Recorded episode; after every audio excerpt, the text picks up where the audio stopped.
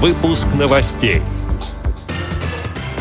В Центробанке обсудили доступность финансовых услуг для инвалидов.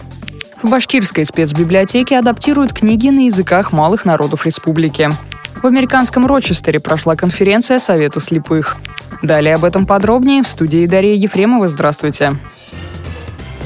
Центральном банке прошло заседание рабочей группы по доступности финансовых услуг. С приветственным словом выступила инициатор создания группы Диана Гурцкая. Директор службы по защите прав потребителей финансовых услуг Центробанка Михаил Мамута рассказал, что по конкурсам Абилимпикс планируется расширение финансовых компетенций. По инициативе Центрального банка Российский государственный социальный университет совместно с финансовым университетом разработали компетенции финансовое право и финансы общественного сектора. Ожидается, что именно их включат в региональные чемпионаты Абилимпикс. На заседании поведали о пилотном проекте с Промсвязьбанком по поддержке предпринимателей из числа инвалидов.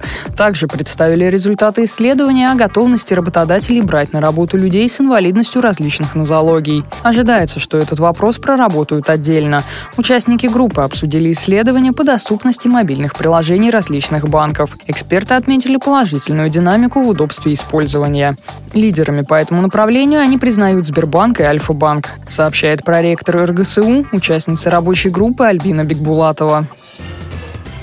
В Башкирской республиканской специальной библиотеке для слепых началась реализация проекта «Родной земли многоголосье» – мультиязыковые аудиокниги для незрячих на языках народов Республики Башкортостан. Этот проект победил в конкурсе грантов главы республики.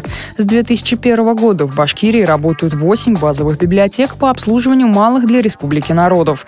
Это библиотеки для марийцев, латышей, украинцев, белорусов, мордвы, удмуртов, чувашей и татар но для незрячих посетителей практически всегда невозможно прочитать книгу на родном языке, а также получить информацию об истории и традициях своего народа. Благодаря инициативе в библиотеке разработают и издадут рельефно-графические пособия об основных этнических группах, проживающих в республике, и закупят мультиязыковые аудиокниги на языках малых народов республики. Уже составлен перечень книг на всех десяти языках коренных народов республики. Он основан на запросах незрячих и слабовидящих читателей библиотеки. Также планируется планируется к изданию 10 наименований рельефно-графических пособий по каждому народу. В пособиях будет информация об истоках письменности народа, его кухне и обычаях, национальных костюмах, музыкальных инструментах и рельефной графике.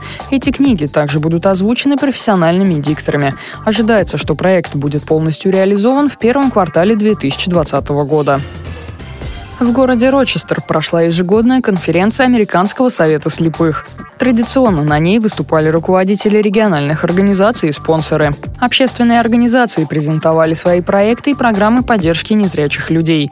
Во второй половине дня работали клубы по интересам, не относящиеся к тематике конференции. Например, клуб йоги или игры в бинго, детский клуб или клуб о комфортном отдыхе. Работали и секции по трудоустройству. В качестве участника там присутствовал руководитель компании For Blind и изобретатель Федор Беломоев. На конференции было очень много представителей непосредственно ACB из каждого штата. Они приехали каждый со своей делегацией, со своими вопросами, своими проблемами. Технологические компании, в принципе, не выступали. Для них специально было сделано отдельное пространство. Это выставочный зал, где были представлены различные компании, которые и производят какие-то а, технические средства реабилитации и различные, а, даже просто банальные устройства для пешеходного перехода. Да? Я общался с компанией, которая занимается, казалось бы, простой вещью, но очень важной.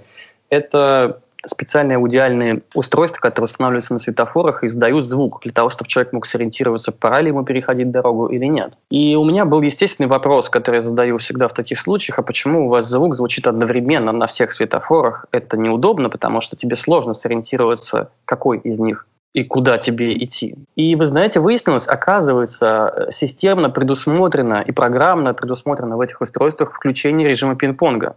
Но почему-то государственные структуры, в том числе и в США, и в Канаде, не используют ее, а используют обычную классическую систему, когда звучат все светофоры одновременно. Также в рамках мероприятия свой фильм представил незрячий ветеран войны во Вьетнаме Марти Кляйн. Документальная картина «Почему мы не можем служить» посвящена солдатам, которые становятся инвалидами во время военной службы, и тому, почему они все-таки не должны покидать армию. Эти и другие новости вы можете найти на сайте Радио ВОЗ. Мы будем рады рассказать о событиях в вашем регионе. Пишите нам по адресу новости собака ру. Всего доброго и до встречи.